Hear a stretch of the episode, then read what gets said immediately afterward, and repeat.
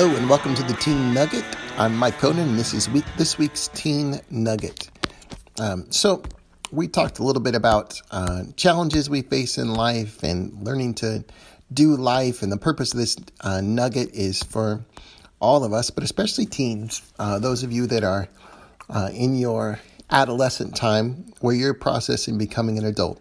And this nugget is to help you uh, just with some, this podcast is to help you kind of get through those years into adult years. And I know it's hard to think that you're going to be an adult in just a few short years, but you really are. And some of you may already be adults. Um, so here's the podcast for today. Uh, and this is a lesson I think is really important for all of us to learn. Uh, in fact, some people don't learn this until they're 40, 50, 60. Some people never learn it. And that is this uh, you are not designed to be alone. Uh, you are not meant to be alone. Uh, just this last week, I was meeting with a guy who um, just really love him, uh, and at the same time, he was describing one of the challenges that he faced in life was he went through his years in his 20s and even his 30s not realizing that he needed friends, not realizing he needed people to connect with. And he talked about those being the loneliest years of his life.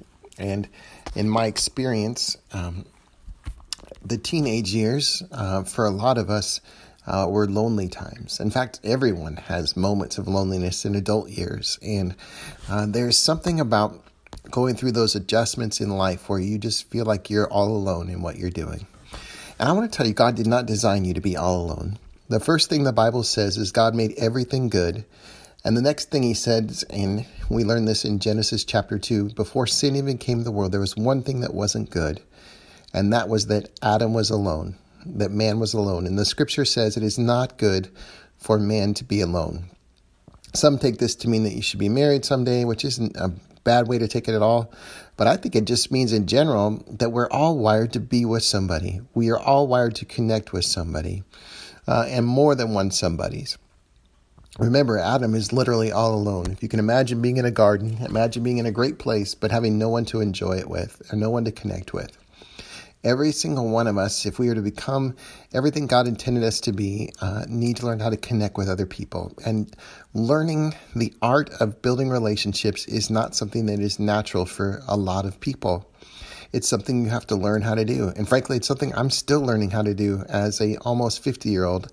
And it's something I think is a lifelong journey. Uh, how do we connect with people? Uh, but connection is important to everyone. It is an important part of what God made you to be. And who you connect with is important. Show me who you spend your time with, and I will show you your future. Show me who you spend your time with, and I will show you your future.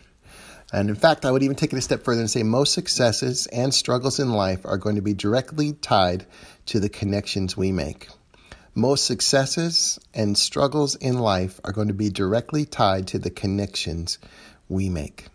So, as a family, we are trying to get our kids to connect with three different types of people. Uh, and we think this is important for them, for not just for now, but for the rest of their life. The first is uh, we want them to connect with our family. Um, I, I, we have this mantra we want our kids to be each other's best friends. Now, that may not always work that way, but Michelle and I, when we started first having kids, we thought that that was one of the things we wanted to train them because you will find out in your 30s, 40s, and 50s that your siblings, your brothers, your sisters, they will become your best friends. They will become the people who you know you can count on. And uh, building a good relationship with them at an early age and with your parents is a really important part. Don't ever, because you're a teen and you're going through your whole I'm becoming an adult thing, um, and it's okay to draw boundaries, it's okay to establish your own life, but don't ever forget to value your family. The second thing we want our kids to have relationships and connections we want them to have is with kids their own age or around their own age who share our common values and vision.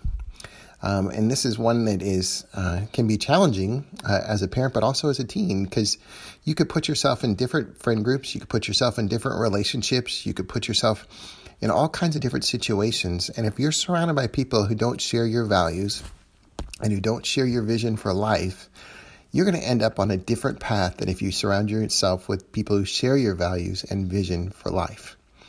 Um, I can give you a concrete example of uh, one of the, the kids who I, I deeply care about. He was talking to me about what you know, I, I couldn't figure out why he hangs out with the kids he hangs out with. And he just simply said to me, they're nice. Uh, the other kids are sometimes are real jerks, and these kids are nice. And his value was being nice, and his value was loving everyone, and his his value was seeing the value in everyone. And when he was around some kids, they couldn't do that, and so for him, he just didn't want to be around them. And I really appreciated the fact that he was able to discern that. Like I said, show me the people you hang out with, and I'll show you your future. If they are the type of people talking around people behind their back, if they're the type of people who are getting in trouble, you're going to end up there. And then the last group that we try to get our teens to be influenced by is adults. Adults who share our vision and values and who will believe in them. Learning to talk with adults is an important part of your development. Um, it's really important for you to figure out how to talk with adults because you're at some point in the very, very near future, uh, you're going to have to learn how to navigate the real world with adults. And it's nothing greater than being a teen and in a relationship with an adult who cares about you and believes in you uh, because it's a free place to learn. It's a free place to grow and it's a free place to understand how you communicate with adults. And also, you, this crazy thing happens where you get more confidence, you get more uh, preparedness for the rest of your life by putting yourself in a relationship with adults. So we do this through our church. Uh, we one of the things that we reasons that we even go to church primarily is to worship God and to grow in our relationship with God. But a secondary reason is we want our kids to be in relationship with other kids uh, that have the same value and vision, and also with adults who have the same values and vision, uh, so that our kids can learn how to interact. And that, again, this idea of show me your friends, show me your influences, show me the people who you interact with, and I'll show you your future. And I just want to encourage you as a teen. Uh, you might think, man, I'm insecure. I don't know if anybody would want to be around me. And there certainly are kids like that. There certainly are churches like that. There certainly are people like that. But I'm going to tell you the strong, strong majority of churches are welcoming to everyone. The strong, strong majority of churches are, especially youth leaders, love kids and they love kids who are have challenges because you all do. And I want to encourage you if you haven't introduced yourself to youth leader, if you haven't built a relationship with an adult in your church yet outside of outside of your family, I would encourage you to do that. Get in a small group with an adult, or as your, if your parents would allow you. Uh, but let them pour into you because it will have a great effect on your life. Again, we are all wired for relationship. Nobody should go through life alone. And if you find yourself or you see somebody else who's going through life alone, it might be a great invitation from God uh, for you to take a step towards them and help them grow and come back. May we all grow into these things in Jesus' name. Amen.